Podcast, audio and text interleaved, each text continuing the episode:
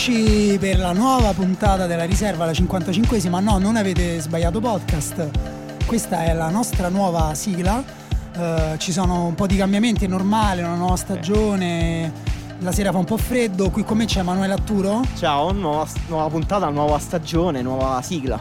Non Sì, nuova sigla, una nuova faccia. Diciamo, mh, avevamo bisogno di cambiare un pochino perché ci stiamo un po' riposizionando sul mercato. sì. sul mercato, sì, su degli sponsor un po'. Posso, posso che n- non so se ai, ai nostri ascoltatori piace questa sigla o sono particolarmente affezionati a quella vecchia. Diciamo l'autore è sempre lo stesso. L'autore è sempre il Delphi. grande Delphi. Eh, io direi che possiamo varare anche le riservarie su, su Facebook. Loro possono votare eh, se vogliono la nuova sigla o la vecchia sigla. La nuova sigla, eh, per votare eh, la nuova sigla, bisogna scrivere Pellizzoli. Per Esatto. votare la vecchia sigla, bisogna scrivere Baiocco. Perfetto, direi che insomma, bastano Sistema quattro voti. semplice. Basta una maggioranza 4 contro Sì, 3 con quattro voti quindi- si va in Parlamento Esatto, esatto. oggi in Italia, quindi Però insomma affrontiamo l'elefante nella stanza, non c'è Simone, ci dispiace, purtroppo ci stiamo come detto riposizionando su un- Sì. nel mercato a un livello un po' più alto, abbiamo degli sponsor, avremo degli sponsor un po' anche di lusso. sì. Simone uomo del popolo, cioè non vogliamo, cioè, siamo no, rimasti no, amici, gli vogliamo bene. bravissimo, però tutto, sì. diciamo noi stiamo in contatto anche con aziende di orologi, di barche, Cinte, cinte, cinte. cinte anche. borse da uomini. anche. Diciamo tutto un Quindi- settore di mercato con cui Simone Conte diciamo c'entra poco perché Simone è bravissimo, è molto simpatico, eh, però è una persona un po' pane e salame, Beh, diciamo dai. gli sponsor c'hanno un po'. cioè, no- è, è sempre brutto scegliere. Però gli Sì. sponsor ci hanno detto scegliete e. Poi Simone, insomma, anche tanti altri lavori. No, dai, diciamo la verità. Simone è Avete Questa è finito? come al suo solito. Chi è? Pensate di continuare tanto con sta, con sta cosa? Perché io cioè, vi faccio sfogare, vi faccio divertire. Però, Ma non cioè, sta in settimana magari- bianca, Simo? Simone, eravamo- stavamo per dire la verità, cioè che eri in settimana bianca, però che, che quale onore che sei riuscito a connetterti con noi. Eh, vabbè, ragazzi, a Cortina comunque la connessione va, cioè, va benissimo. È stata la- il, primo, il primo paese italiano con la, con la banda larga, perché ovviamente si comincia sempre dai ricchi, perché io ci sto davvero in mezzo alla gente che porta gli orologi, le cinte, no? come voi che ne parlate e basta, No, no, cercate ma- di prendere le briciole dal tavolo dei ricchi. Io ci mangio a quel tavolo, quindi dai ragazzi. Noi ti rispettiamo, ti rispettiamo per questo. Tu ci chiami da in cima a una pista, se non sbaglio. Poi quando avremo Sì. finito riscendi col buio. E Sì, sì, sì, ma direttamente. Sai sei ho primo Starbucks provate- di Cortina. ne ho provate così tante nella vita che non so più come divertirmi e quindi faccio queste cose. Dai, dici la verità. Simo, di la verità. E- Il pubblico ti vuole bene, deve, deve sapere. Non ci crede a questa storia che vai a Cortina. Perché ti Sì, seguono tutti su se- fra, Instagram. fra le due, tra quella e la verità, è più credibile quella di Cortina, nel senso è più verosimile. Però nostri- il nostro pubblico deve, deve sapere. Simone ha e avuto un piccolo incidente. La- Sì, senza accorgersene, sostanzialmente. Nel senso che dovete sapere, eh, amici stimatissimi, amici del nostro pubblico, che quando vi fa male l'occhio ve lo dovete far vedere da qualcuno. Non dovete dire, nah, come passa, nah, vabbè, sarà una cosa, sarà una cosa, perché poi una cosa è una scheggia di ferro che è finita nell'occhio, non si sa come tuttora, però poi ve la tolgono, vi fa malissimo quando ve la tolgono, vi fa malissimo il giorno dopo, speriamo quello dopo ancora no, perché sennò a un certo Tu punto in quale fase del dolore sei adesso? Sono nella fase del dolore in cui iniziano a non fare più effetto gli, gli antidolorifici, quindi penso che presto passerò, mi farò portare del crack con globo e così. quanto È un nuovo, un nuovo servizio, eh, però mi sembra che lo facciano solo a Cortina. Va molto, va molto di moda il crack adesso, pare sia la droga del futuro. Sì, sì, fra l'altro ecco, salutiamo Globo che è appena diventato sponsor di questa puntata, ma anche i produttori di crack che allo stesso modo hanno investito su questa 55esima puntata della riserva. che Finalmente però uno sponsor affidabile. Finalmente un vero sponsor. Ma come, Beh, non conosce crisi il mercato del crack. come ragazzi. si fa a farsi entrare una scheggia di ferro nell'occhio? Cioè, tipo, Ma non tu- lo so, il tuo hobby cos'è? so. Tipo col frullino sulle barre di metallo. Ma poi soprattutto com'è fatta una scheggia di ferro, quanto era grande, poi l'hai vista, te l'hanno messa in un bicchiere e te l'hanno fatta vedere? No, quello è l'occhio. No, non me l'hanno fatta vedere perché non vedevo niente dopo che mi avevano pulito, pulito, l'occhio, però credo che fosse molto piccolo perché io mi ero guardato nell'occhio per tutto il pomeriggio e non si vedeva niente, quindi era una cosa molto piccola ma che faceva comunque un sacco male, cioè, proprio che, male... Non, non sai come ti è entrato, quindi è tipo un nuovo livello di traffico a Roma, cioè prima le polveri sottili, adesso le schegge di ferro. Io, le schegge sottili. Io devo ammettere che quando ho saputo questa notizia che Simone stava male agli occhi, ho pensato che in realtà era rimasto abbagliato dal gol di Gervigno. O da quello di eh, Un pochino, sì.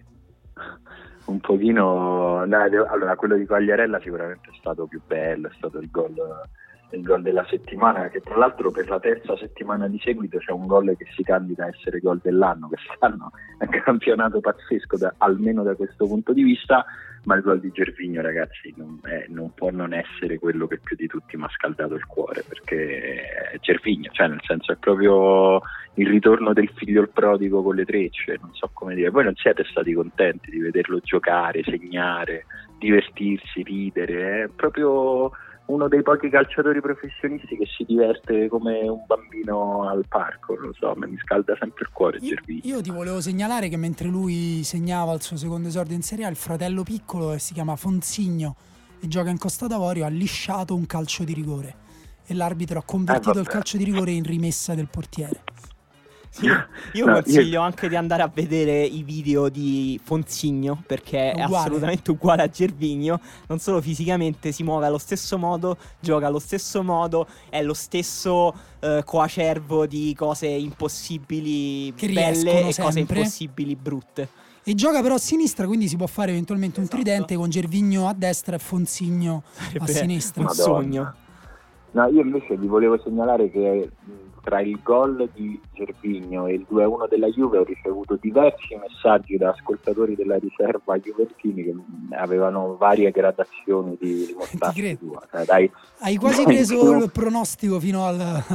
mancava una cosa che non c'è stata, che però insomma non ripeteremo esatto. per non sembrare... Però, però lo sai che quella, quella boh, non lo so quanto è stata, una mezz'ora forse mi, è, mi, ha scaldato il cuore perché mi ha, fatto, mi ha, fatto, capire per l'ennesima volta una cosa bella, cioè che gli Juventini sono solo dei romanisti che vincono, nel senso che poi, nel, senso che poi nel momento in cui le cose si mettono male rosicano come noi o come tutti gli altri che non vincono. E questa cosa secondo me è bella, è sana, che sull'1-1 contro il Parma in una partita che la Juve evidentemente poteva ancora abbastanza tranquillamente provare a vincere si sono arrabbiati col mio sì. pronostico. Secondo me questo è un segno di salute del tifo Juventino. Ma secondo me, guarda, un giorno potremmo provare a fare la puntata definitiva per litigare con la gente in cui facciamo la classifica delle migliori e le peggiori tifoserie d'Italia. Sì. Però io dopo 5 anni... Io ho già anni... in testa una classifica molto definita già. io dopo devo dire che dopo 5 anni che lavoro più o meno nel mondo del calcio, io non credo che ci siano. Ci sono delle sfumature però non credo che ci siano così grandi differenze e la grande perla di saggezza che ci ha lasciato po- poc'anzi è, è, molto vera, insomma, ma non solo per loro. Comunque, sì. diciamo, eh, siamo nella pausa delle nazionali. Uh, anzi, scusate, sì. l'abbiamo già detto, la, la, grandissima, gloriosa Nation League. UEFA Nations League. Sì, che però Beh, devo dire, bellissimo. un paio di partite fighe da guardare nei weekend ci stanno. Sì, sì, vabbè, per chi eh, non, non, sopporta le pause nazionali, diciamo che questa è una pausa nazionale un po' più grassa, un po' più ricca. Francia-Germania. Francia-Germania, eh, Francia con comunque un mezzo trofeo in palio. Argentina-Colombia, cioè di notte, un giorno a caso. Non so Bellissima, ma anche le partite ragazzi... dell'Italia sono molto interessanti perché l'Italia giocherà contro la Polonia venerdì e poi contro il Portogallo, che sono insomma due avversari eh, più forti dell'Italia. Tutti e due. Mi fa un sacco piacere che stiate parlando di questa cosa perché sono contento che così riusciamo a introdurre questo momento che stavamo preparando da un sacco di settimane nel quale Emanuele Arturo spiega il format della Nations League. Allora, vai con la sigla e vai Ema, vai! Allora, eh, non vale tirare tranelli a distanza quando poi non ne puoi pagare le conseguenze. Ma come? È da giugno Emanuele, ma io lo conosco benissimo il formato della Nations League. Io penso solamente che non è di interesse ai nostri ascoltatori. Noi abbiamo una scaletta più, diciamo, centrata sulla Serie A oggi. Vabbè, diccelo in sintesi, dai, come...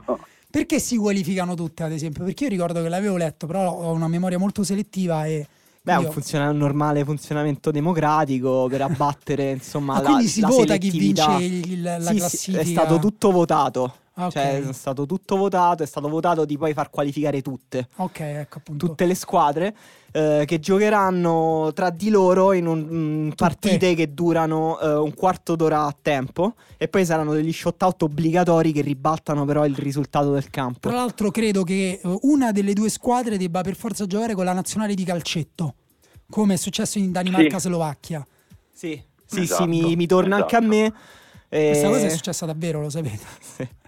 O succederà, non so, Sì, sì, sì. l'ordine del tempo. No, succe- mi sa che ancora non hanno giocato, però sì, sta, sta succedendo veramente. E comunque alla fine tutti i risultati so che saranno assolutamente ininfluenti perché vincerà la nazionale composta al 90% di acqua. Questo è, è proprio il criterio con il quale vince la Nations League. La nazionale di Antartide. Però- Esatto, esatto. Però vabbè, mi dispiace che Emanuele non ce l'ha voluto Mi piace spiegare, questo nuovo ha umorismo dedicato ai brand di lusso, questo umorismo un po' più... Sì, tra l'altro, tra l'altro dalle nostre battute contro il governo si capisce che effettivamente la questione dei Rolex dei, dei Radical Chic è vera. Molto perché vera. i brand di lusso Beh, ci hanno sì. chiesto di posizionarci più a sinistra, anche questa è un'altra ragione per cui Simone, insomma, c'è e non c'è. diciamo. Diciamo quei post Instagram pro Salvini non hanno aiutato Esatto, tantissimo, anche quelle, foto, l'Europa. anche quelle foto con la barba, gli occhiali scuri e la faccia un po' imbruttita, insomma, se non sei gay non te le puoi più permettere quelle foto. Vero? Comunque, Vero, eh, vero, un pochino sì. National League a parte perché poi magari ne parleremo pure, non stiamo a fare i cretini. Sì, ma sì, magari- io eh, aspetto la sigla e poi la spiegazione di Emanuele, ma da qui alla fine sicuramente ce la farà. No, perché non t'aveva convinto quella cosa. No, No, no, vabbè, questo era un assaggio, però avevamo detto parliamo prima del campionato, hai ragione, parliamo prima del campionato. Ora, allo stesso modo, i tifosi, cioè come i tifosi della Juve ci hanno scritto, ma, ma in questo caso mi hanno scritto a me dopo il pareggio di Gervigno, qual- qualche tifoso del Napoli. Altra piccola cosa, Simone, visto quanta Sì. gente ti scrive, forse tra un po' devi cambiare numero. Perché ogni volta c'è qualcuno che ti scrive in privato No, sui su social. Facebook, su Facebook. Ah, Scrivono ma su falle- Facebook. Scusa, Post- ma tu ancora posta su gestisci. Io e Emanuele ci abbiamo una persona. Sì, Eh, in vabbè, realtà- mi, mi dite quanto si prende, sì, perché no, Sì, in realtà è tutto dentro al budget della riserva. Non Sì. so se tu. Noi pensavamo anche te Ah, vedi. Vabbè. Eh no, eh, non mi avevate detto sta cosa. Vabbè, vai, Comunque, vai, vai, Chi vai. in ti ha realtà- scritto? Chi ti aspetta? Stava dicendo chi altro gli aveva scritto. No, stavo dicendo che è strano che non ci abbia scritto nessun tifoso del Napoli perché appena abbiamo messo come titolo di una puntata le rimonte del Napoli, il Napoli la rimonta non l'ha fatta, però è pure vero che non ti può riuscire sempre quel giochino, è riuscito alla prima, è riuscito alla seconda, la seconda in modo forse più convincente rispetto alla prima, non so neanche se già qui se siete d'accordo, nella partita contro la Samp in realtà eh, il Napoli non è mai sembrato sul punto di poterla iniziare quella rimonta, non so che idea vi siete fatti voi. Sì, di- diciamo che mh, le- la- a pa- a parte la, la- la ovvia difficoltà delle rimonte, ehm, del Napoli noi avevamo sottolineato anche il gioco, cioè il fatto che mh, Ancelotti avesse un gioco piuttosto semplice, un 4-2-3-1 su cui erano ancora eh, appoggiati alcuni principi del gioco di Sarri, quindi la difesa alta e al tempo stesso il problema nelle scalate laterali perché appunto il Napoli fa molta densità quindi i cambi di gioco lo possono prendere di sorpresa e avevamo parlato proprio del gol di Calabria come una, ma la massima semplificazione di questo Sì, problema entrambi i gol del Milan. la Entrambi i gol del settimana Milan. Prima. Mm, avevamo detto però il fatto che comunque il gioco è semplice eh, a- aiuta anche l'adattamento di molti giocatori avevamo visto anche Mertens entrare eh, in corsa e, e riuscire a fare qualcosa il punto però è che eh, invece con Giampaolo secondo me ha pagato la prevedibilità perché ehm, se tu inizi a prendere gol fatti eh, come dire strategicamente pensati prima per sfruttare questi tuoi limiti allora lì significa che il, il- tuo gioco più che prevedibile diventa con dei difetti così marcati che effettivamente tu vieni punito proprio lì. E quando vieni punito su un difetto così palese, ehm, parlo per esempio del primo gol di De Frelle in transizione, la difesa presa alle spalle, l'abbiamo detto anche questo, il problema quando il Napoli perde palla, devi per forza di cose fare qualcosa, quindi adesso arriva effettivamente un primo piccolo banco di prova per il Napoli per capire se Ancelotti metterà mano a questi difetti oppure no. Sì, sì, è stata una partita secondo me interessante per, per come Giampaolo è riuscito a far scoprire i difetti di questo Napoli, a farli pagare più di quanto era successo eh, nelle prime due partite. Avevamo già detto che il Napoli sembrava soffrire un po' la transizione il gol di De Frel, eh, eh, il primo gol di De Frel eh, ha, lo ha confermato, ma il secondo gol, se vogliamo, è ancora un po' più preoccupante perché invece nasce da una situazione statica cui la Sandoria semplicemente va al cross eh, da destra e la difesa del Napoli è molto ferma in area di rigore e fanno girare Quagliarella che poi appoggia per De Frel eh, che segna. E poi eh, appunto come dicevi te il fatto che la Sandoria poi in realtà difende molto bene il centro è una squadra poi compatta che gioca corta eh, ha fatto scontare al Napoli un po' una prevedibilità col pallone. Sì, hanno rubato molti palloni. Tra l'altro un'altra cosa è la, la, la, la doppia sostituzione di Verdi e eh, Insigne a fine primo tempo. Io penso che quando un allenatore toglie due giocatori, era successo alla Roma la settimana prima con l'Atalanta con Cristante e Pellegrini, eh, quando un allenatore toglie due giocatori a fine primo tempo significa che l'aria non è proprio super rilassata nello spogliatoio dopo e durante le partite. Beh, soprattutto se uno dei due è il capitano, insomma, oltre a essere il giocatore più talentuoso della squadra, no? Evidentemente sì è un indicatore abbastanza e, e da leggere di una partita che non va come dovrebbe. Esatto, e l'altro è il tuo acquisto, il tuo, uno dei due acquisti più importanti che hai fatto e la prima mossa veramente rivoluzionaria di Ancelotti era stata proprio quella di togliere Caglion che aveva giocato tutte le partite l'anno scorso da titolare per mettere, per mettere, Verdi e dopo 45 minuti subito è tornato indietro. Sì, e mettere Verdi che è un giocatore appunto che rispetto a Caglion un altro accentratore di gioco, un'altra fonte di gioco che eh, andava più verso la direzione diciamo la scorsa settimana, cioè di un Napoli che attacca in maniera più simmetrica e che quindi non spinge eh, solo sulla fascia sinistra ma cerca di costruire il gioco da entrambe le fasce. Però su questo discorso c- vorrei citare ancora il documentario di, eh, sul Manchester City che abbiamo già citato la scorsa settimana settimana e c'è un passaggio di quel documentario in cui uh, si vede la sostituzione di Sterling e poi Guardiola che dopo la partita dice a Sterling io ti ho tolto per il tuo errore. Uh, quindi gli, gli, dice direttamente una cosa che uh, spesso quando si commentano queste sostituzioni noi cerchiamo di invece no diciamo eh, sempre non è possibile che abbia punito le è troppo sostituzione troppo punitiva uh, dovrebbe avere più tatto nella gestione dello spogliatoio, mentre abbiamo visto invece che a livello più alto possibile del calcio professionistico oggi gli allenatori poi fanno delle sostituzioni punitive e trattano in maniera anche molto schietta, molto diretta gio- dei giocatori che forse sono molto più uh, formati a livello mentale di quanto noi possiamo immaginare da fuori, almeno molti di loro. Non so se è il caso appunto di Cristante Pellegrini a Roma, di Verdi nel Napoli.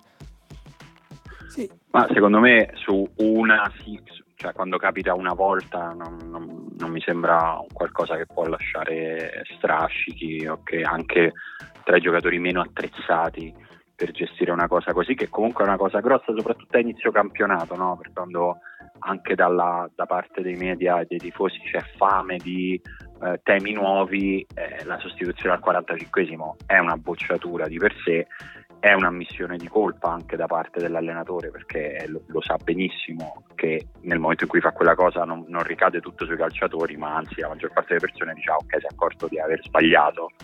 Quindi eh, sicuramente si fa tanto rumore intorno a questo tipo di cambi però poi penso che dal giorno dopo un giocatore tende a, dimenticarselo questa, questa cosa qui. A me il dato che più, de, che ha colpito di più del Napoli e che non so bene come interpretare è il fatto che abbia subito 6 tiri in porta e 6 gol nelle prime tre partite, che non so se, se, è un dato che parla più di sfortuna, di grande pena dei, degli avversari o è qualcosa che su tre partite inizia ad avere un senso per quello che riguarda la difesa più che il portiere perché poi ha subito tanti gol difficili da, da, da, imputare al portiere, nel senso forse giusto, giusto uno, uno, in casa contro il Milan, per il resto ha subito dei gol anche belli e che quindi magari hanno più a che fare con il modo in cui la difesa dovrebbe impedire agli avversari di arrivare al tiro più che col portiere sì, stesso. No? Esatto, io penso, vabbè, dopo chiaramente dopo tre partite a livello statistico non, non, dice nulla, però se basta ricordarsi i gol che ha subito il Napoli ehm, per ricordarsi che appunto a parte il gol di Guagliarella, che insomma mi viene da ridere anche solo a pensarci, è abbastanza unico.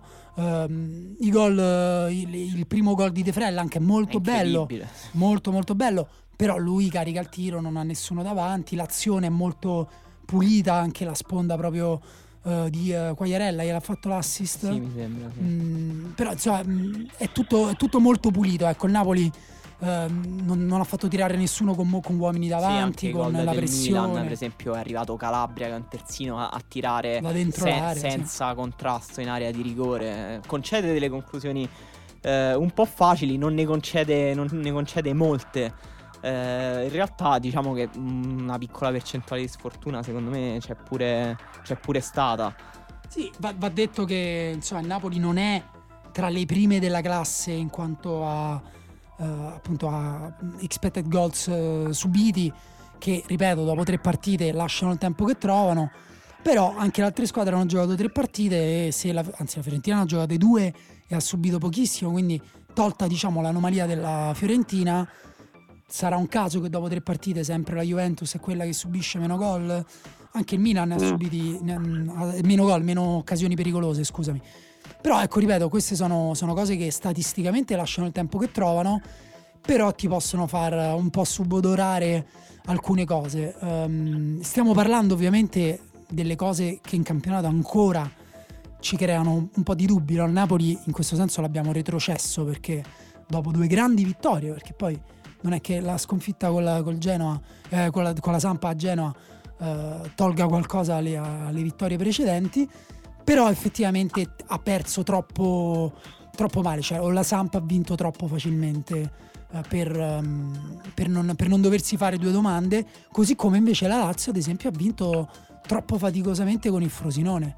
Sì, non... anche, anche, lì c'è stata una. Parlavamo di sfortuna, di occasioni che si concretizzano troppo facilmente. La Lazio è riuscita a concretizzare molto poco col Frosinone, soprattutto in un primo tempo. Prima del gol di Luis Alberto ha veramente bombardato la porta di Sportiello e non riusciva a segnare. Sulla, della Lazio la cosa preoccupante è soprattutto la scarsa vena dei tre giocatori offensivi che sembrano un po' in ritardo di condizione. Luis Alberto, anche a parte il gol, sembra quello mm, che ha giocato un po' meglio contro il Frosinone, però anche lui sembra un po' lontano dai livelli dello scorso anno. Milinkovic è arrivato tardi dal mondiale, sembra totalmente fuori forma anche dal punto di vista atletico a, a, a, Immobile arrivano meno palloni. Diciamo, lo scorso anno la, la, Lazio era il secondo attacco migliore del campionato. Quest'anno ha fatto, eh, se non sbaglio, un gol in tre partite. E, no, col no, no, no, no, no, non è vero, ha segnato, ha segnato col Napoli. Però ecco, col Frosinone. Con la, con la, con la Juventus no, con la Juventus 0, però, ha creato pochissimo. Me, eh. Però secondo me ha fatto una partita già migliore con la Juventus proprio perché strategicamente lì. Secondo me ci sono tre fattori, no? I giocatori uh, la tattica e, um, e, l'allenatore, cioè nel senso la tattica quanto è adatta alla squadra. Secondo me la, le, le, due cose, uh, l'allenatore e la, la, la, strategia di squadra funzionano, mancano ancora i giocatori, mentre nel Napoli ho più dei dubbi se sul 4-2-3-1 secondo me è adatto, però ho più dei dubbi su, su come Ancelotti gestisce, ha gestito questo, questo, questo inizio, poi in realtà stiamo parlando di una partita la Lazio deve, deve aspettare che qualcuno cresca. Non so, il, non so voi che pensate del Milan invece, ad esempio. Anche il Milan è un po'. No, io volevo aggiungere sulla Lazio che ho visto, ho visto in crescita Luis Alberto, ho visto parzialmente in crescita in realtà anche Milinkovic Savic, soprattutto nel primo tempo. Uh, mi sembra che stia, che stia, tornando, che questa sosta gli farà bene. Insomma, queste, queste due settimane potrebbero avvicinarlo sensibilmente al giocatore che conosciamo, mentre invece da immobile sinceramente non ho, non ho visto in immobile non ho visto grandi differenze rispetto, rispetto alle, prime, alle, prime, partite mentre invece qualcosa che si è visto e anche questo inizia a essere una conferma anche se parliamo ancora solo di tre partite è l'importanza di Acerbi quanto sia stato un, un ottimo acquisto da parte, da parte, della Lazio, soprattutto nel momento in cui il Frosinone ci ha provato, soprattutto nel, nel finale di gara, a mettere un po' la testa avanti. La Lazio non so se dire che è andata in sofferenza, ma sicuramente eh, era un pochino più, più, contratta, magari era anche un po' stanca e a quel punto insomma il Frosinone si è preso i suoi rischi e ci ha provato ad andarsi a prendere questo punto. Acerbi sembra già il leader de- della difesa, come se, se, ci giocasse da molto più che, che tre partite e insomma è anche sinceramente fa anche piacere per un giocatore che è arrivato tardi a giocarsi, a giocarsi una chance in una squadra che può, che può competere per la Champions League. Per ora l'impatto mi sembra veramente ottimo di, sì, da parte di Acerbi. Sì, eh, va, va, detto anche che dopo la pausa ritroverà la Lazio Beriscia, che sì. um, insomma potrebbe essere un'importante risorsa. Emanuele Atturo l'ha comprato al Fantacalcio sì, sì, eh, ci punta tutto. No, non solo l'ho comprato, ma diciamo da lui dipende la mia vittoria al fantacalcio quest'anno. Ricordiamo, ricordiamo che Manuel Arturo vince da due anni consecutivi il nostro fantacalcio a cui partecipa anche Simone. E sì, so che ha preso anche Radu, Emanuele. No. Sì, sì, è vero. E tra l'altro da Radu dipende, diciamo, tutta la mia vittoria quest'anno al fantacalcio. Tanto da Simone, Radu e da Berisci. Più noi lo prendiamo in giro, più lui quando vincerà se la tirerà. Però eh, andiamo oltre. In realtà il punto la Lazio avrà senz'altro anche dei giocatori che dovranno dare un contributo più grande. Anche Correa ci si aspetta che, che possa fare un po' le veci di, di Luis Alberto quando anche, Luis Alberto non gira al massimo. Secondo me sì, anche soprattutto gli esterni questa, nelle prime tre partite. Eh, stiamo facendo dei bilanci ovviamente sommari, però è interessante fare anche dei piccoli bilanci adesso dopo tre partite per vedere quali trend possono, eh, possono Già, cambiare. Dopo, dopo tre partite le conosciamo molto bene le squadre, nel senso non ci siamo dimenticati di nulla riusciamo a tenere insieme tutte le informazioni che ci hanno sì. dato in queste tre partite. Sì, e, e, la Lazio, per esempio, sugli esterni, secondo me ha dimostrato che deve crescere un po' anche nella qualità individuale. Per esempio, Lulic ha avuto, secondo me, un inizio di stagione molto difficile. Però la Lazio ha preso un, un giocatore interessante da quella parte che è Durmisi, ex Betis che potrebbe anche prendere il posto da titolare subito dalla prossima partita. Io non, non l'ho visto così male Lulic, però eh, ho dei dubbi, una, mh, mm, c'è per esempio una squadra che ha giocato solo due partite come il Milan, due partite molto diverse, però dopo la partita con la Roma eh, lo guardiamo un po' con altri occhi, resta sempre un po' il dubbio del fatto che il Milan ha sempre gli stessi giocatori, però Higuain ha confermato di essere super in forma. Devo dire che con la Roma secondo me non ha fatto una grande partita, è stato meno presente rispetto um, alla partita precedente uh, con il Napoli, uh, meno tecnico, cioè il suo rapporto con il pallone era meno definito, era un po' più, ha perso un po' di pallone, ha perso una palla pericolosissima su pressione di Pastore vicino alla difesa. Però il Milan c'è con la stessa squadra, è rientrato Cialanoglu ed è migliorato molto eh, il rapporto sulla fascia sinistra e la fluidità generale, voi adesso dopo due partite siete forse un po' più in grado di rispondere a che cosa vi aspettate un po' dal Milan? Eh, guarda, secondo me intanto il Milan aveva un bisogno estremo di vincere, nel senso che eh, per quanto sarebbe stato ingiusto, perché comunque aveva affrontato Napoli e Roma, andare alla pausa con zero punti, anche se con una partita in meno, comunque avrebbe fatto mangiare vivo Gattuso, nel senso secondo me veramente adesso staremmo parlando del, del futuro sì. di Gattuso, non, sì, sì. non noi, ma sarebbe un tema, indubbiamente eh, e quindi sono veramente quelle vittorie, quelle 3-4 vittorie nel corso dell'anno che al di là del valore specifico della partita e di quello che fai vedere nella partita hanno un valore fondamentale perché immaginate quanto cambia la testa, l'aria che si respira a Milanello questa, questa vittoria indipendentemente da come è arrivata e questo è il primo elemento, il più importante di questa vittoria.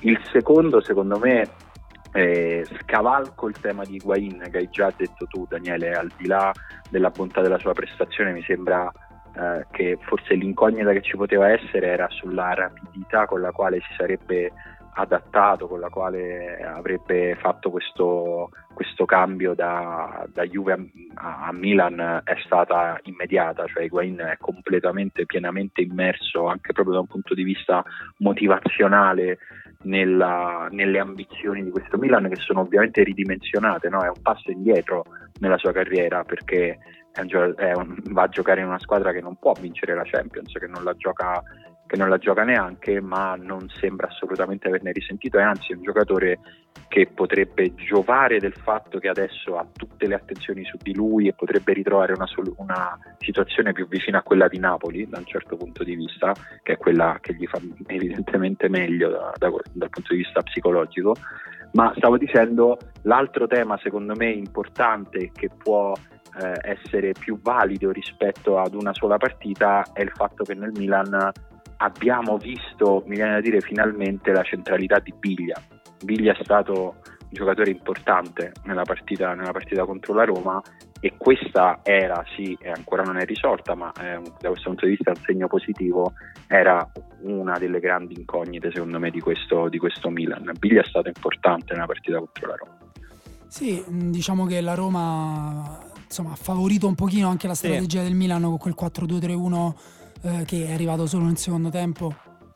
Invece con la difesa 3 la Roma si è schiacciata tantissimo, quindi Biglia è anche arrivato a giocare in acque nella secca, io la chiamo la secca di centrocampo, no? Sono acque profonde sì. davanti alle due aree di rigore dove il centrocampista difensivo eh, rischia di affogare se, se, se, è troppo basso in quella partita, però poi arrivi al centrocampo e lì si respira. E, ehm, Simone, vedi, è andato, mi sa che è andato a sciare, è tornato a sciare. È caduto Simone? Ci ha sì, abbandonato sì, così? Sì, non gli è piaciuta la metafora della secca? Secondo me no, secondo me no. Ma... Però, no, io riprendo sul Milan perché... Aspetta, eh... un po', aspetta un po', aspetta un po'. Qua, da eh, Corti- è, il, è il prefisso di Cortina. A lui? Dal rifugio? Non lo so, Simone da rifugio? Sì, sì, sì, sono io. Ma ragazzi, è vero che a Cortina si beve ancora il bombardino? Ma diciamo che è più una tradizione che altro, cioè non piace più a nessuno, eh, però facciamo tutti finta che sia ancora una cosa buonissima, quindi lo beviamo, poi andiamo a vomitare e poi continuiamo però, a parlare. Però io sapevo che era proprio... gli antichi romani. io sapevo che era proprio esatto. mo- molto afrodisiaco il bombardino, proprio a livelli incredibili. No, ma Simone c'ha una scheggia no, nell'occhio, ne... figurati se può fare roba. No, no, infatti... Si cioè, può fare roba con una scheggia nell'occhio? Ma guarda, io me le faccio raccontare ormai, ma al di là della scheggia nell'occhio, cioè nel senso comunque 34 anni basta. Ma cioè, questo, ancora... questo, non va bene per gli sponsor. Dobbiamo essere comunque sessualmente appetibili per gli sponsor. No, sì, no, no, no, anche perché il nostro pubblico 2000, femminile... Nel 2018, nel ah, 2018 con quello che succede nel mondo, cioè poi con Trump che ha il dito sul pulsante nucleare riuscite a scopare, questa è una, una mancanza di sensibilità. Ma quale pulsante nucleare si stanno a fare complimenti lui e Kim Kim Jong-un. Eh, sono migliori amici. No, l'unico problema, eh, Simone, è global warming. Tu, però, vivendo a Cortina, non, non te ne accorgi. Perché lì comunque no, è uno dei no, posti. No, fa fresco. Comunque, io finché la sera mettiamo il golfino, non penso che sia un problema il global warming. È uscita la lista delle città migliori dove vivere col global warming. Uh, sono 4-5, il resto è tutto terribile. Una è in Canada, una è non mi ricordo dove, e l'altra è Cortina. Eh... Sì, sì, sì, ma io penso che il global warming sia un blef, quindi non c'è proprio nessun problema. Diciamo è un po' il clop dei fenomeni atmosferici il global warming. O il Cristiano Ronaldo. Quindi... Passiamo, siamo sempre nelle cose in dubbio, no? La Cristiano Ronaldo ancora non ha segnato, non hanno segnato uh, I, i, più grandi centravanti del campionato, oppure Diego ha fatto una fiammata incredibile la prima giornata, Quagliarella sì. Ha fatto una fiammata incredibile, un paio di fiammate incredibili nella terza. Boateng, miglior giocatore del campionato per ora, chi l'avrebbe detto? Lui ha rilasciato una bellissima intervista in cui ha detto che non ha più problemi lui in realtà. È andato via in amicizia dall'Eintracht che quando invece stava male prima era stato cacciato e quindi adesso no, nessuno l'ha cacciato, sta bene ed è pronto per prendersi il campionato ed è stato eletto il, mese, miglior, giocatore sì, migliore del mese di agosto. prendersi anche la scena musicale, visto che contemporaneamente al suo arrivo al Sassuolo ha fatto uscire questo video rap, insomma, molto bello. Qui è molto bello anche il suo pseudonimo Prince. Lui vanta una vita Originale. di poter vivere, sì, una vita senza pressioni, sempre al massimo. Ha detto all'Eintracht sono andato via all'apice al Sassuolo, diciamo, è, è, tornato un giocatore totalmente diverso da come eh, io me lo ricordavo. Io ricordavo un giocatore molto atletico, eh, che tirava moltissimo in porta, che gli eh, dava il suo meglio fronte alla porta, puntando le difese. Adesso un giocatore, è diventato un giocatore minimalista, fortissimo nel gioco spalle alla porta, che ha un gioco di prima pazzesco sviluppato. Sì, secondo me quello è anche De Zerbi, eh. Sì, anche appunto Kike Setien eh, Alla eh, Spalmas. alla Spalmas dove, dove Boateng ha giocato e dove lui ha sviluppato un gioco di prima davvero eccezionale e che ha già mostrato al Sassuolo dove è entrato praticamente in tutti i gol del Sassuolo e contro il Genoa in una partita che noi ci auguriamo essere un esempio per tutta la Serie A, la partita finita 5-3 con delle difese diciamo delle difese non al massimo della loro forma, però degli attacchi assolutamente splendidi con, possiamo dirlo, eh, Babacar che eh, rimpiazza come valore nel campionato Icardi e Cristiano Ronaldo. Certo. Eh, Sì. E Boateng che fa eh, un tocco di tacco nel primo gol, un terpass di tacco nel primo gol, rovesciata sull'altro gol. No, la rovesciata è di, Boateng. È di Boateng. Eh, no, rove- rovesciata. no, il colpo sì, di sì, tacco, no, scusa, dico- di Babacar, però. No, no, no, no, di no, no. Boateng. So- sul Ragazzi, il gol colpo di tacco più bello della giornata è di Spolli, su questo vi impedisco di, di argomentare. bello di molto bello. Comunque Sì. Boateng si ha fatto tre è entrato in tre gol del Sassuolo con tre giocate incredibili. Eh, quel tocco per esempio di, di prima su rimessa laterale per Babacar No, è, è- è un giocatore che se continua così la stagione, ma insomma, mm, chissà in quanti effettivamente ci hanno scommesso anche proprio al fantacalcio sperando che, che duri a lungo. Io l'ho preso, ragazzi. Hai fatto bene, guarda, noi No. l'abbiamo. Ah, tu l'hai preso? Ma al no, No, al non, nostro al, in un non al altro? nostro, Ok. in un altro, in un altro, in un altro. Anche sta cosa che ormai si fanno 4-5 fantacalcio, vabbè. Ehm, però io non vorrei neanche far passare il messaggio per cui in una partita con tanti gol, una partita con tanti gol è una bella partita, perché ad esempio io ho guardato la Fiorentina, Fiorentina Dinese è finita solo 1-0, devo dire, va detto che effettivamente in Italia è difficile costruire occasioni da gol. Cioè è difficile che anche in una bella partita come Fiorentina Udinese, giocata avanti e indietro, ehm, con un gol stupendo tra l'altro alla fine, non è che ci siano queste azioni in ogni, questi, questi tiri eh, pericolosi in ogni, in ogni azione. Però è stata una bella partita, per me quella è stata una bella partita. Sì, tra due squadre che stanno molto in forma in questo inizio di campionato. La Fiorentina, una squadra mm, forse la più giovane, leggiamo forse la più giovane tra i La più maggiori- giovane tra i cinque, tra i cinque maggiori se non è una statistica europei. sbagliata, però l'ho letta su Twitter, quindi non è che... Mm, Magari l'hai fatta te, Fonte. quindi... Ah, sì, beh, io le faccio, ogni tanto metto in giro delle voci Sì, false. Però che gioca con grande entusiasmo, grande verticalità, grande intensità. È la squadra dello scorso anno che in queste prime due partite ha giocato benissimo con un Benassi pazzesco che ha sballato appunto tutte le aste del fantacalcio. E dall'altra parte, però, Questo è un po', l'Udinese. è un po' l'aspetto positivo però di queste prime giornate, il fatto che a Icardi, eh, Milik, se vuoi, eh, abbiano sopperito giocatori come Benassi che ha fatto, eh, Sì, ha fatto tre gol. gol, Boateng. eh, Eh, sì, e dall'altra parte però un Udinese molto preparata che personalmente credo sia forse la più grande sorpresa di questo inizio di Sì. Serie A perché tra- nello scarto tra quanto poco ci aspettavamo e quanto bene in realtà sta giocando. Guarda, io mi aspettavo così poco che mi aspetto ancora poco dall'Udinese, nonostante stia giocando bene. Ancora non, mi- non- non ci credo a questa cosa. Sì, in realtà l- l'allenatore sembra molto, sembra molto preparato. È uscito anche un, un articolo eh, in questa settimana in cui si diceva che è, è in continuo contatto con un analista, per esempio con, eh, con una radiolina che sta su- sulla tribuna e gli dà le indicazioni con la partita vista dall'alto. In Italia vengono trattate sempre con un po' d'esotismo queste cose, come se fossero eh, delle avanguardie pazzesche, la Silicon Valley a Udine.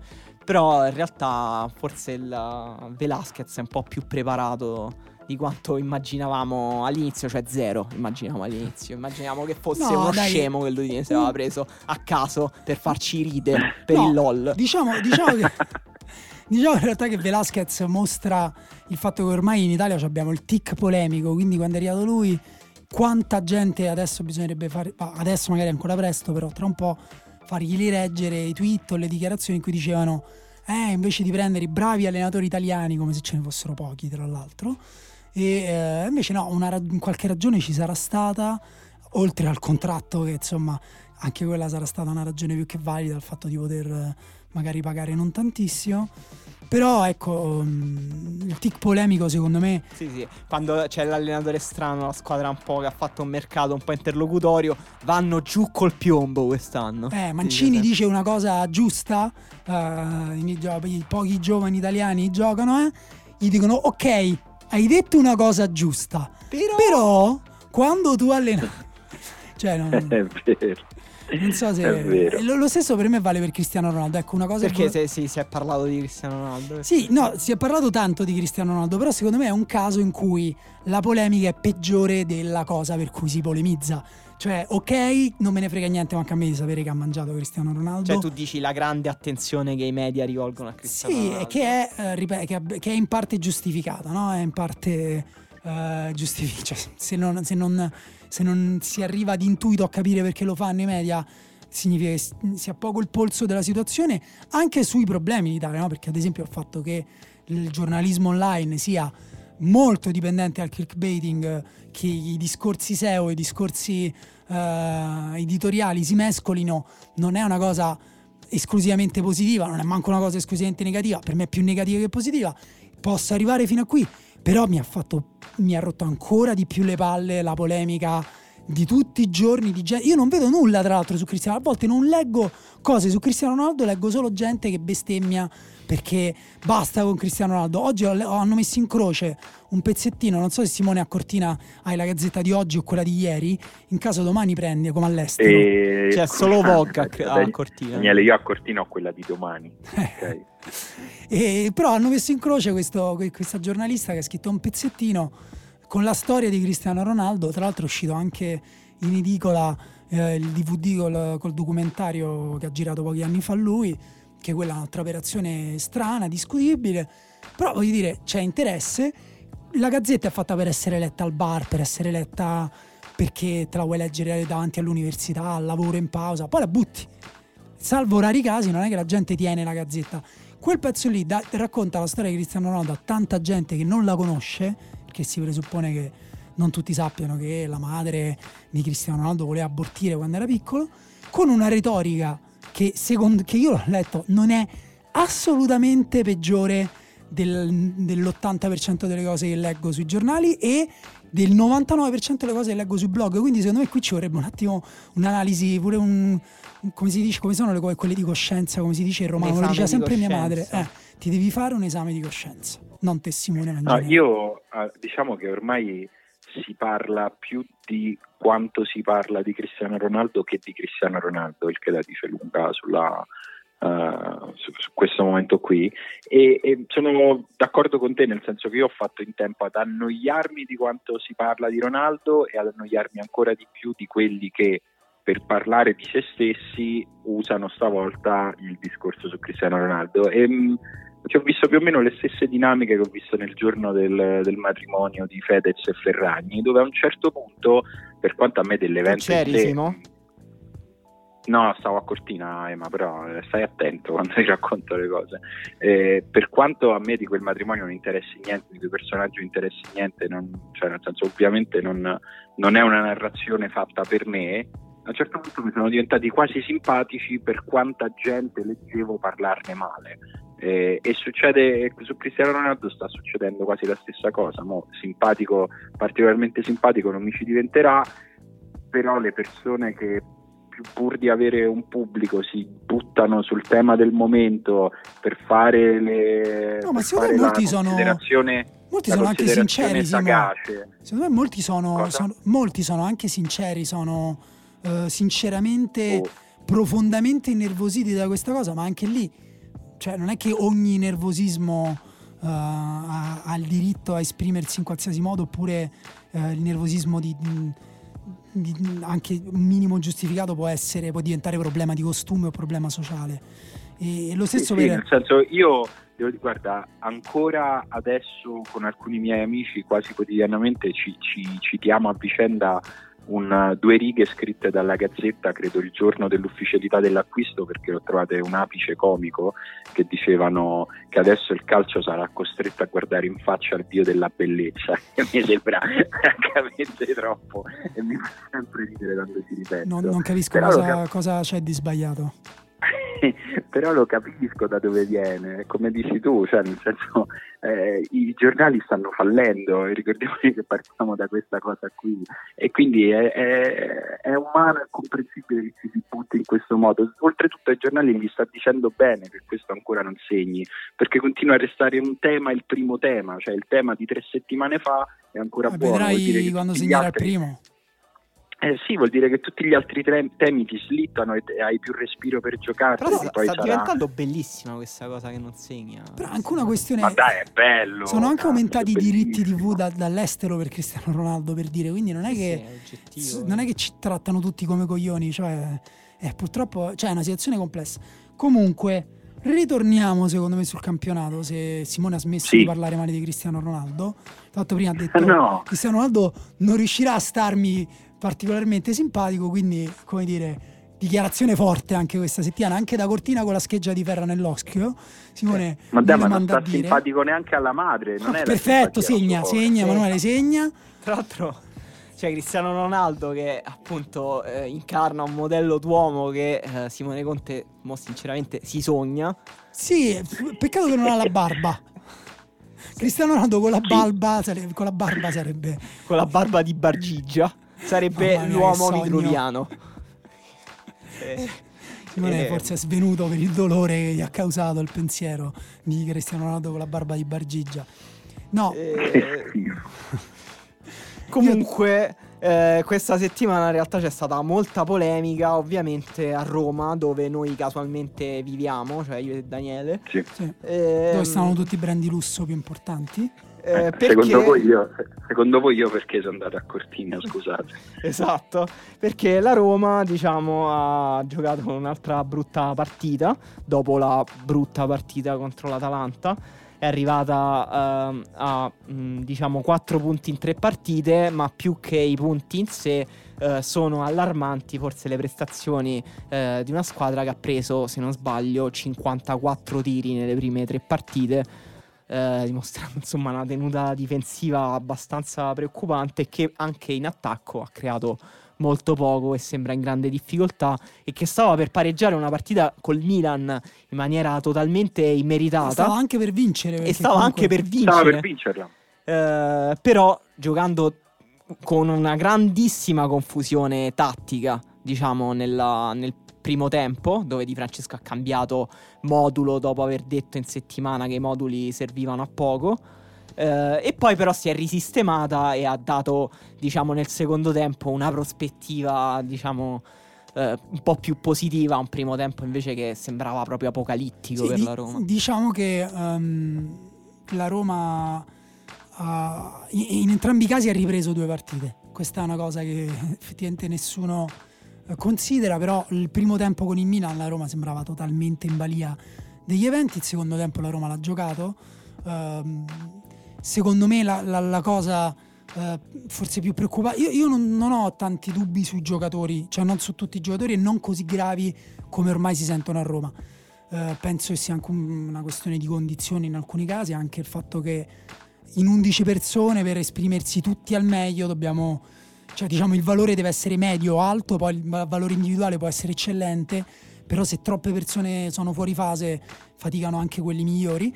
Però ecco qui il punto secondo me è quella, gli altri due termini del ragionamento, cioè la strategia dell'allenatore, che secondo me appunto Di Francesco ha smentito il dogma del 4-3-3 perché se sommi il secondo tempo con l'Atalanta e la partita con, con il Milan intera, la Roma non gioca con il 4-3-3 da una partita e mezza però non è che abbia ottenuto grandissimi risultati o, o, o altro. E sembra, io mi, mi, chiedo anche quanto Di Francesco l'abbia fatto come quando l'ha fatto con il Barcellona in maniera geniale e questo è un altro discorso, cioè nel senso Di Francesco ha anche avuto buone intuizioni in passato, quindi perché non potrebbe averne già dalla prossima partita e questo dovrebbe un po' rasserenare eh, gli animi, però è vero che una, una costanza di rendimento, una, uh, un gioco che dia tranquillità per ora manca, per ora è mancato.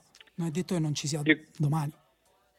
Sì, io eh, insomma sono due volte che la Roma butta a metà partita, che è una cosa che in Serie A non ti puoi permettere, soprattutto contro avversari forti come sono in questo momento, come è in questo momento l'Atalanta e come è il Milan, che comunque è tra le squadre eh, migliori di questo, di questo campionato. E come dici tu, sono due volte che quando si risistema un po' su quello che lei è un po' più congeniale, la Roma la partita la riprende. Nel caso uh, della partita contro l'Atalanta pareggia rischiando di vincerla perché poi si trova due volte con la palla per vincerla nel caso della partita col Milan la perde rischiando di pareggiarla perché prende gol all'ultimo secondo e per assurdo anche di vincerla che sarebbe stato veramente un risultato abbastanza surreale visto l'andamento di tutta la partita.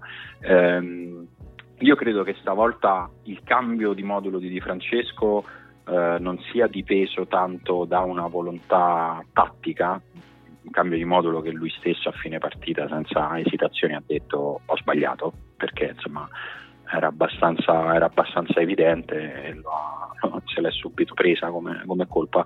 Credo che fosse legato alla presenza di Castorp, molto, molto semplicemente, nel senso che... Io, io lo immaginavo momento... più a Nzonzi per far giocare Nzonzi e De Rossi vicini. No, io sono piuttosto convinto che Uh, sia il cambio di modulo sia nato per dare più protezione a Karsdorp, per non lasciarlo completamente uh, nella, nella, condizione di dover difendere una fascia da solo, quindi di, mettendolo come quarto a centrocampo e non in difesa, ovviamente con la difesa a tre gli offri una protezione aggiuntiva alle spalle e provi in un certo senso anche a sfruttarne un po' di più la, la corsa. Il punto è che Karsdorp da quella parte non ha fatto bene nessuna delle due cose ed è sembrato fuori condizione.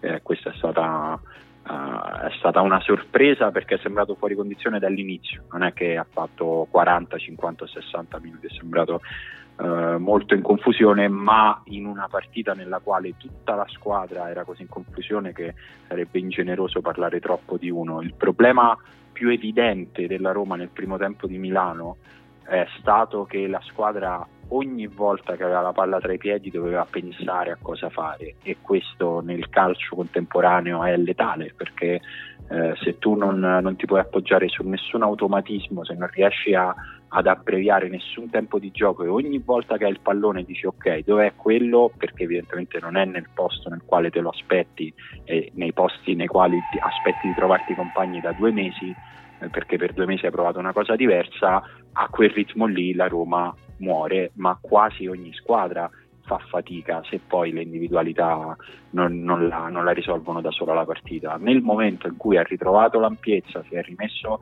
uh, con delle ali, con un 4-2-3-1, si è rivisto qualcosa che assomigliava alla Roma, insomma, che poi è stata comunque deficitaria in, se- in, tanti, in, tanti, fondamentali, ma era di nuovo, non so come dire, una squadra di calcio che provava a fare delle cose, che è arrivata in area in, uh, in, più occasioni che si è affacciata, insomma che ha fatto una partita di calcio che puoi commentare come una partita di calcio. Il primo tempo la cosa della Roma non è stata una partita.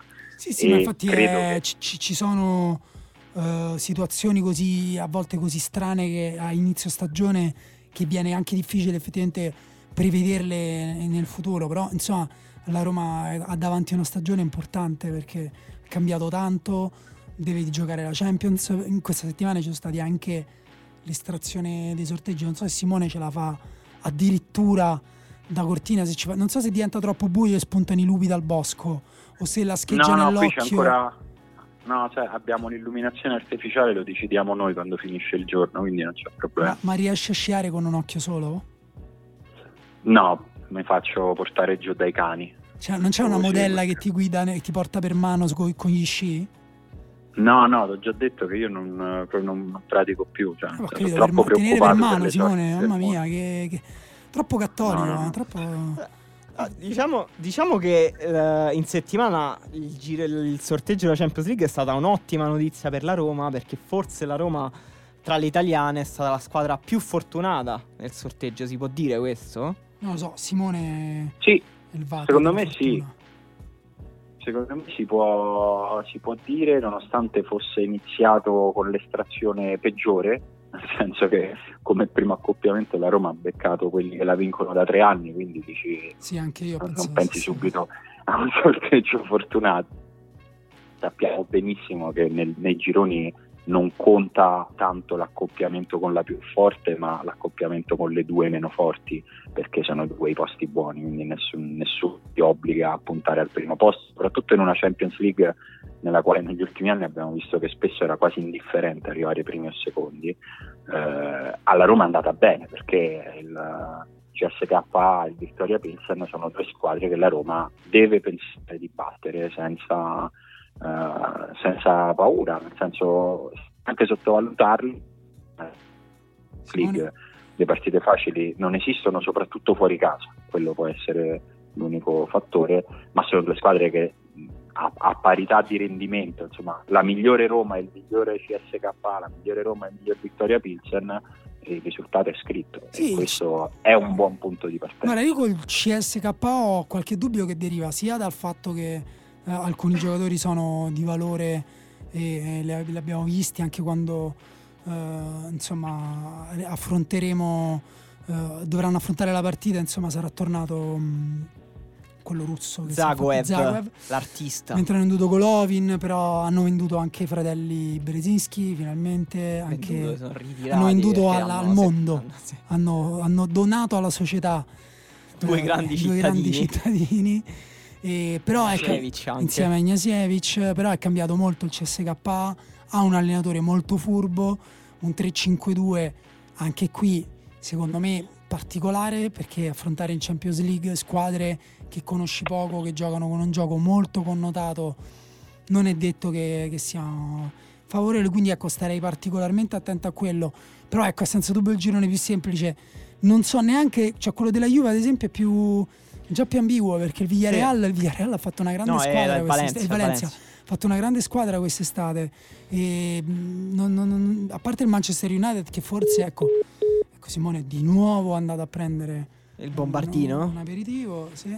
Eh, ma adesso lo richiamiamo. Comunque Però il girone sei, della Juventus sei il più grande hater di Mourinho in Italia Emanuele?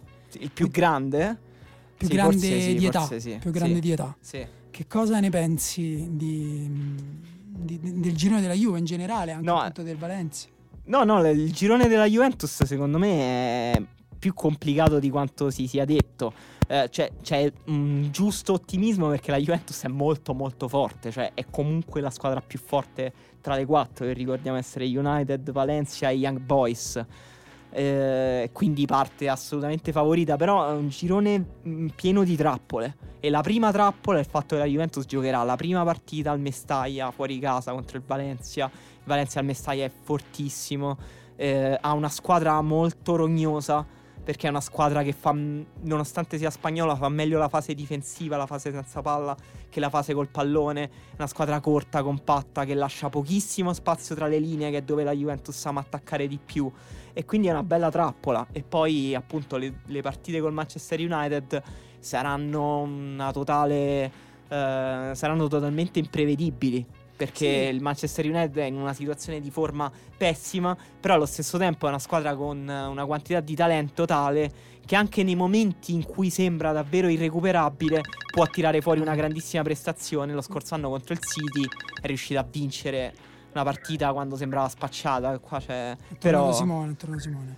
C'è Simone. Sì, sì. No, stavo parlando ci sto, ci sto, del Valencia di Marcelino. Dovevo... Che dovevi fare?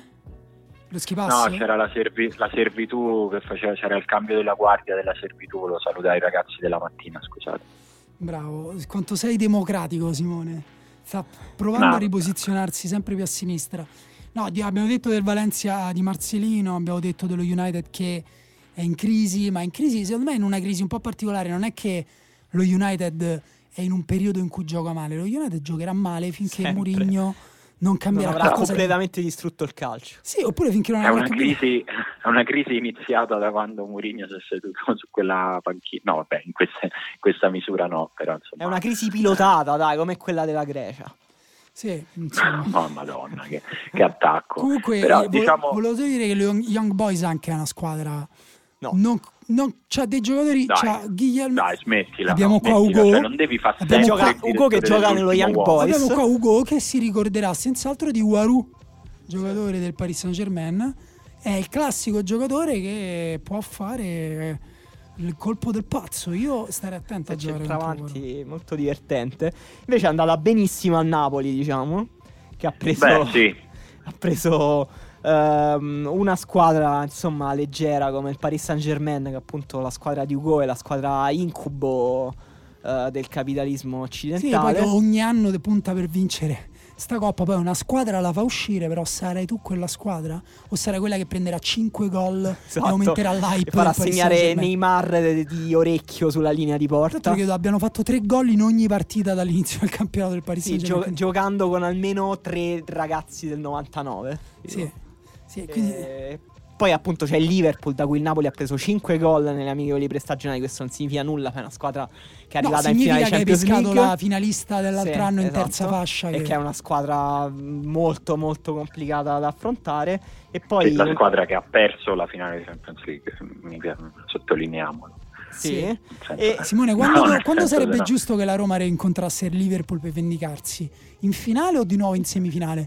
Qual è adesso lo psicodramma più grande? Il prima possibile il prima possibile stavolta, molti agli ottavi.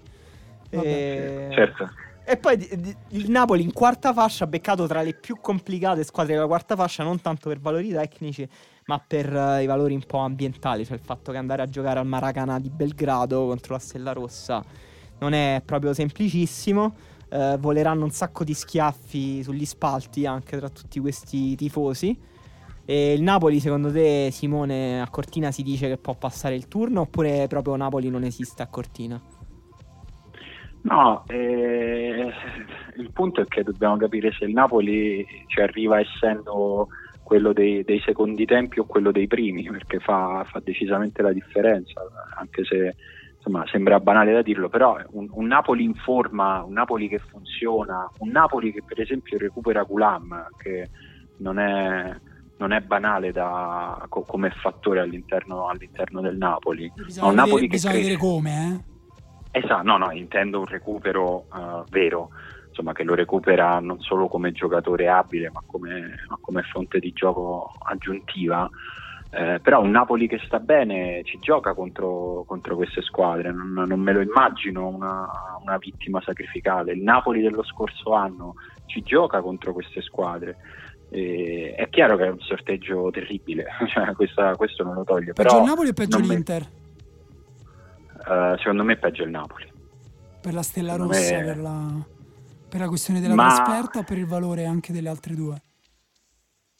Eh, per il valore delle altre due che è molto alto e perché come sfortuna è più alta perché l'Inter era in quarta fascia, il Napoli sì, no. Sì, c- eh... no, no, certo non, non parlavo della sfortuna, ma proprio dei valori tecnici cioè mi chiedevo, tu preferiresti affrontare Paris Saint Germain e Liverpool o Barcellona e Tottenham? Perché non è che c'è tutta questa differenza. Il PSV secondo me è leggermente superiore alla Stella Rossa. Uh, sì, forse però si, si bilanciano poi con, col fattore ambientale, insomma siamo veramente uh, più, più, o meno, più, o meno, lì, sono due gironi Secondo probabilmente me... di difficili me... allo stesso modo, ma considero il Napoli più sfortunato per il discorso delle fasce. Secondo me un giocatore come Zienischi è nato per andare a Belgrado e vincere e guardare in faccia tutta la curva della Stella Rossa e esultare con grande serenità come i grandi uomini sanno fare. C'ha questo carisma Zielinski, no? Di andare a scontrarsi anche con le tifoserie più calde. No, no. Sì, sì. Non lo so, io, boh, io l'Inter sinceramente è vero che forse il Tottenham come valori assoluti rispetto al Paris Saint Germain, ma anche rispetto al Liverpool è, è, meglio, perché poi il Napoli la cosa che non abbiamo detto è che sia Paris Saint Germain che Liverpool hanno i due forse tridenti sì. più forti e veloci della Champions League. Sì, sì, eh, cioè, Liverpool e Paris Saint Germain sono un incubo soprattutto perché se poco poco fai una brutta partita rischi proprio pensa di uscire col, con con Napoli rotte. in cui De Frel fa quei gol, pensa a Salah, pensa a eh, Mbappé. Sì, sì. Quindi sì, quello chiaramente fa paura, però è vero pure che l'Inter secondo me a livello di gioco ancora adesso sì. è, non, non, ha dimostrato di poter giocare contro due squadre tatticamente molto solide, perché per, persino a Barcellona è diventata una squadra solida, sempre più solida negli ultimi anni e il Tottenham poi secondo me è una delle squadre più quadrate di tutta la Champions League quindi sì, una squadra poi fisica che gioca un'intensità che, eh, che, è la, che, è il punto positivo dell'Inter, quindi insomma. Eh, esatto. Cioè, mm. sì, eh, io in queste valutazioni ci metto ancora che l'Inter non l'abbiamo ancora vista veramente, nel senso abbiamo visto delle cose per ora forse più negative che positive se messe insieme tutte le partite, però intanto è successa una cosa che, che, immaginavamo, che era facile da immaginare, cioè che l'Inter con dentro Nainggolan è una cosa diversa dall'Inter senza Nainggolan, ne parlavamo la settimana scorsa e si è verificato in modo fin troppo visibile perché è proprio lui che l'ha, che l'ha sbloccata ma al di là del gol. E però ancora non abbiamo visto l'Inter con dentro Nainggolan e Icardi perché è entrato uno ed è uscito l'altro. Icardi l'abbiamo visto non, eh, non ha giocato contro il Bologna eh, non abbiamo visto l'Inter con Nainggolan, Icardi e Lautaro. Quindi secondo me anche ancora è difficile immaginare come l'Inter potrà eh, ambientarsi in un girone che è, è, molto complicato, questo non c'è bisogno di aspettare di vedere come l'Inter, però io ancora non ho capito bene che cos'è l'Inter e quindi come si, si, si sì. sposa e come si scontra con le caratteristiche di Barcellona. È vero, è vero, che da questo punto di vista la Champions ti forma, no? la Roma pensa quanto è stato importante per la Roma il girone certo. con Chelsea e l'Atletico per capire poi la sua identità, poi che mantenerla, valorizzarla, eh, costruirci la propria eh, come dire, la propria piccola eredità del, del, resto del campionato è dura, però un minimo ti forma. Comunque Simone, noi siamo pronti per passare alle domande che abbiamo fatto ai Ma, nostri ascoltatori. Ragazzi, sì, sì. Abbiamo chiesto di raccontarci l'episodio peggiore, eh, no, no, peggiore, più, uno qualsiasi. Il migliore. Voglio sapere il migliore qualcuno, episodio. Voglio sapere da Emanuele che li ha già letti tutti. Se ce n'è uno che batte la scheggia di ferro nell'occhio di Simone a Cortina. Sì, io credo tosta, eh? di sì, e soprattutto ce n'è uno che eh, ha a che fare comunque con gli occhi. Ed quindi ah, comincerei da fratello. questo che racconta Francesco. Vai. Anche se non erano proprio vacanze, è comunque estivo. Terrorizzata, eh, non so perché parla al femminile. Eh, entra in ambulatorio. Ah, no, ah, dal punto di vista della, della, signora che entra. Terrorizzata, entra in un ambulatorio esclamando: Dottore, da stamattina ho un occhio più grande dell'altro. Signora, non mi sembra, sono normali, risponde si guarda al riflesso della finestra e dice: Ah, mio Dio, per fortuna, se ne esce tra gli astanti attoniti. Bello. Questo forse Beh, è che quello che è successo a Simone, però il dottore, siccome non era la prima volta che Simone entrava al pronto soccorso culistico, per questa cosa qua ha detto, vabbè, diamogli, facciamo finta che c'ha una scheggia di ferro che lui non vedeva. Così. Esatto. E in realtà la cosa di Simone è tutta una preoccupazione per la Roma che ha somatizzato tantissimo esatto. sugli occhi. No, invece c'è esatto, Massimo. Mi fate, mi fate, fare un momento proud of my country. Volevo dire che il pronto soccorso del Policlinico Umberto I di Roma sono stati proprio bravi. Cioè, proprio le, quando vai all'ospedale vorresti trovare le persone che si prendono cura di te, che sono gentili, che ti assistono subito, che ti rimandano a casa tranquillo succede ancora, visto che poi se ne parla sempre, uno racconta il pronto soccorso sempre per dire ah c'è stato 10 ore su una barella, mi hanno trattato di merda così, e invece succedono ancora queste favole nell'Italia in cui Cristiano Ronaldo non, non riesce a segnare. Bello, io controbilancio dicendo che per, ehm, per, me è stato un incubo invece a dicembre al pronto soccorso. Eh, eh. Sì, ehm, Succede così. Sì, sì, ci sta. C'è Massimo invece che racconta un episodio un po' più neutro cioè è andato dal macellaio per comprare della carne in Abruzzo e quello gli ha regalato delle salcicce. Questo è l'episodio dell'estate di Massimo, che è chiaramente una persona con cui Massimo, noi potremmo. Frizzantina. Ma io, non, io penso che effettivamente sarebbe stato l'episodio anche della mia estate. Quindi sono pronto ad andare in vacanza con Massimo. Regate. E eh, sì. Mas, ehm, Tiziano dice d'estate lavoro quindi niente vacanze di bello ho vissuto solo l'attesa per l'arrivo di CR7 la filmografia di Sion Sono. Ragazzi, guardatevi Love Exposure.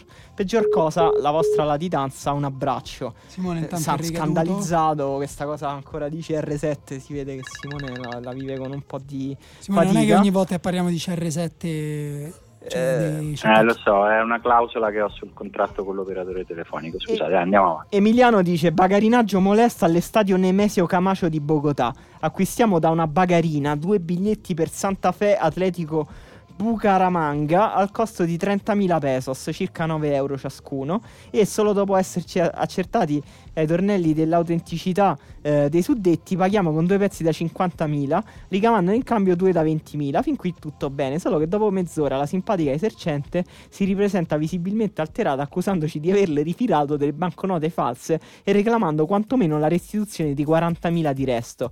Per farla breve, noi continuiamo strenuamente a negare, lei non molla l'ossa e infine, dopo aver incassato l'appoggio di tutti i presenti, veniamo salvati dalla polizia che interviene a sedare la rivolta. Nell'imbarazzo di dover ammettere di aver comunque commesso un illecito nell'acquistare i biglietti da lei, otteniamo infine l'assoluzione, ma sia ben chiaro solo per insufficienza di prove. Non posso dimostrare che queste banconote false sono vostre, altrimenti dovrei fermare voi. Sono le rassicuranti parole dei Gefe in divisa. Col terrore di ritrovarci in un comitato d'accoglienza all'uscita, entriamo e ci godiamo finalmente in match. 1-1 per la cronaca. Bonus track, quanto è forte Sherman Cardenas? Qualcuno lo porta in Italia, vi prego. Mamma mia, che storia incredibile. Bella. Questa è bella, questa effettivamente valeva un raccontino. Chi era Invece- Fabrizio Gabrielli? Questo No. commento? No, salutiamo Ah, ok. Fabrizio, ma... Era Ersor Mariotti, Emiliano Mariotti. Invece Leo Capisco, capisco. ci racconta di essere andato a pescare alle 5 del mattino nelle Filippine e poi allega una la foto del, dei È suoi- andato a Pescara nelle Filippine. a Pazzesco. pescare e ci Ah. allega una foto dei suoi omicidi. Ci sono una serie di animali uccisi, innocenti, che non hanno fatto niente a nessuno. Sì, di- di- sono pesci di Bellissimi. colori che non esistono in natura. Bellissimi. Allora io qui dirò una cosa forte. Va bene la pesca, è molto bello, piacerebbe anche a me, però poi devi ributtare il pesce in acqua.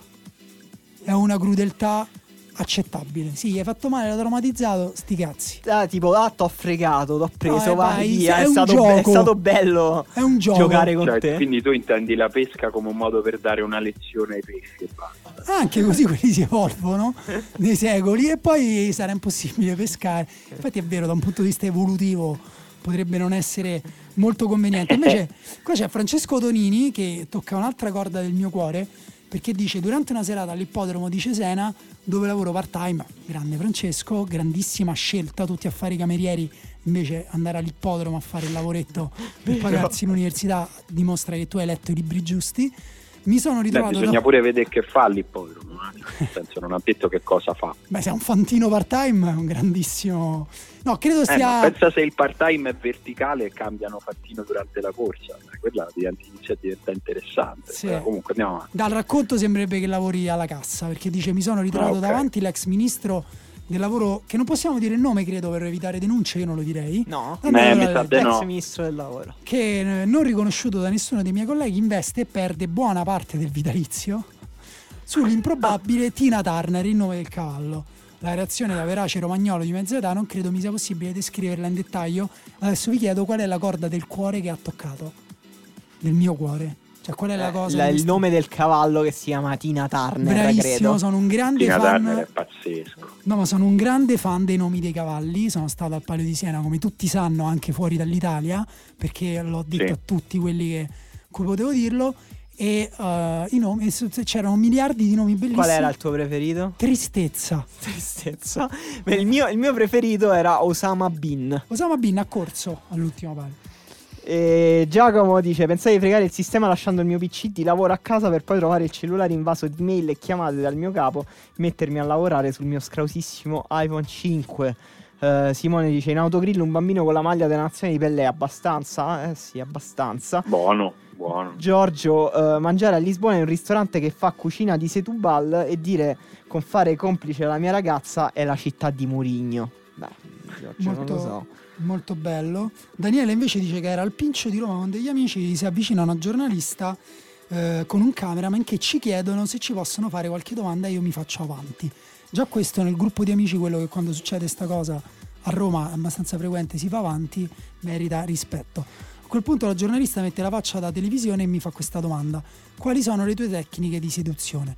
Non ricordo neanche cosa ho detto, mi ricordo un grande imbarazzo mentre questa donna mi incalzava con altre domande di quel genere. È stato un piccolo incubo di 5 minuti. A quanto pare la mia intervista sarà usata nel montaggio di un programma Rai che non mi è stato specificato. Questa è una storia che in epoca di MeToo, secondo me, andrebbe condivisa. Sì, sì. Sfortunato. Speriamo, speriamo che sia tipo l'apertura di Sanremo, dove dà il maggior numero di persone possibili. Eh, Gianmarco dice, taggando tutti i suoi amici, dice ogni gol al Sabbione con l'esultanza del toro. Gianmarco, sembra la tua estate, sembra veramente bomba. una, una bomba. Sembri anche fortissimo, vieni a giocare con noi. Eh, Igor dice un cazzo di niente, alleviato dal poter insultare quella vacca di Tokyo della casa del papel. Funziona come sfogo. No, No. bruttissima estate. Simone dice in autogrill un bambino con la maglia della nazionale di Pelé è abbastanza, devo dire che anche questo le- per la tua estate insomma non, non- non marca benissimo. Simone si è fatto quasi arrestare dalla polizia di San Sebastian perché era ubriaco e gli rideva in faccia. Eh, Francesco Larsen dice: Sono stato a caso ed allega testimonianza fotografica di un suo amico davanti a un cartello di caso, frazione di Alassio. Bellissima, grazie. Bello. Egidio dice: Salire sul palco con Nick Cave al Lucca Summer Festival. Anzi, no, quest'estate ho scoperto la riserva.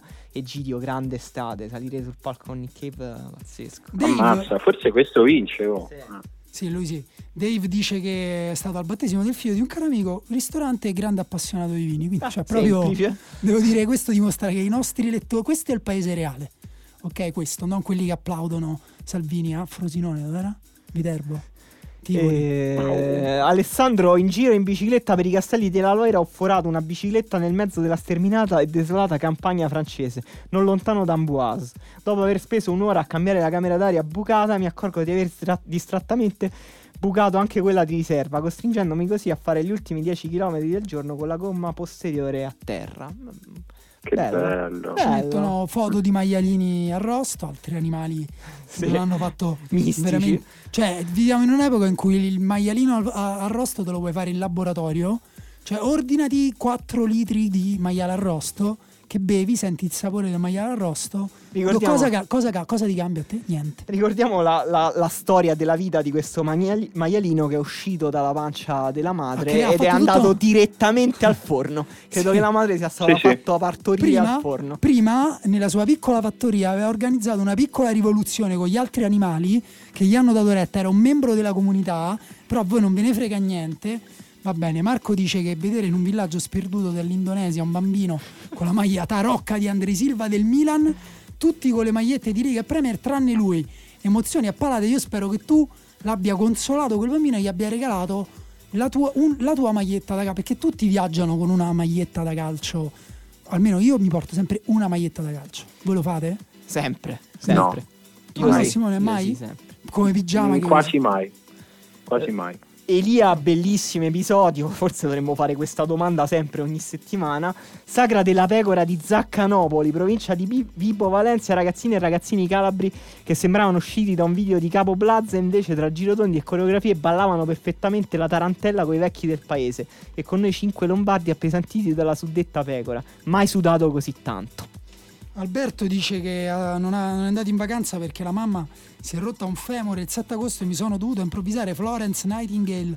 Un abbraccio agli Os Sant'Interro. Ho riscoperto una Bologna estiva che, complice l'assenza dei soliti 40 gradi, si è rivelata sorprendentemente viva. Ecco perché infatti io sapevo che Bologna era particolarmente infuocata. La morte. Esatto, Alberto dice mentre ero sul cammino di Santiago incontro un, tode- un tedesco che mi offre una pasta con sugo rosso non ben definito alle 5 del pomeriggio solamente per avergli prestato una molletta. Che bello! Ma che bello. No, Bellissimo. lui. Senti qua Lorenzo pure, uno strano caso di cultural appropriation vissuto in Costa Azzurra, dove in un ristorante veramente pettinato hanno utilizzato Bella Ciao Remix come sottofondo musicale per portare varie litrate di champagne ad un tavolo di arabi.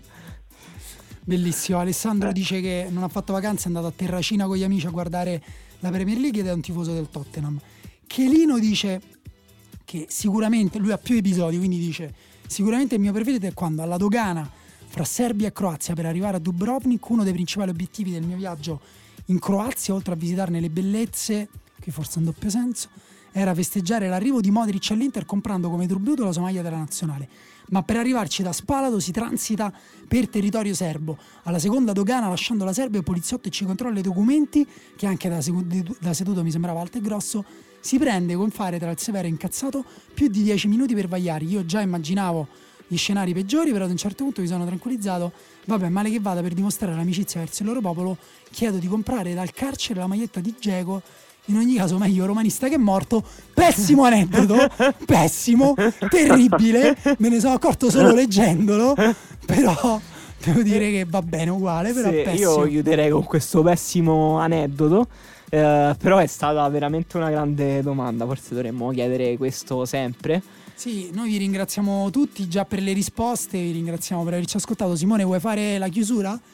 E giù! La chiusura come al solito ringraziando tutte le persone che hanno lavorato a questa trasmissione, i macchinisti, le costumiste, trucco e parrucco da sempre, le signore I che ci medici, accompagnano. noi ci siamo ammalati mentre stavamo qua, tu hai avuto un occhio Esatto, operato. I medici del Policlinico Umberto I di Roma, in particolare quelli del pronto soccorso oculistico e poi I guardia persone che caccia si sono- che evitano che i lupi vi assalgano.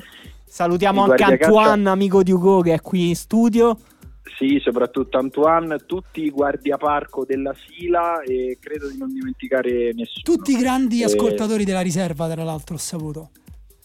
Sì, sì, tutti quanti, tutti quanti. Anche perché E tutti i romani- con la riserva L'appuntamento con la riserva ormai lo avete capito, è nel giorno che decidiamo noi. Fatevene una ragione e vivete serenamente, Però- perché dovete sempre sapere che la riserva tornerà. Un po' più di amore, Simone, sempre quella cosa che dici condivideteci, gli sponsor ci tengono. Dove ci devono Ah, condividere? sì, c'è sempre quella cosa che per quanto vi possa sembrare assurdo, ci sono ancora delle persone, ancora questa settimana, che non hanno idea di cosa sia la riserva. Quindi non fate quelli che dicono ah, quanto ci siete mancati, ah, quando tornate, e poi non lo dite a un cazzo di nessuno che vi piace questo podcast. Perché avete paura che Quindi arrivano i dovete- soldi e parliamo di cose mainstream, vero? Eh, hanno hanno paura di E invece quello, questa, questa settimana condividete anche su LinkedIn, visto che abbiamo anche un profilo su LinkedIn, per- sempre per riposizionarci un po'. Esatto. Certo. Grazie. Ciao. Ciao, Ciao. Simone, buona sciata. Ciao.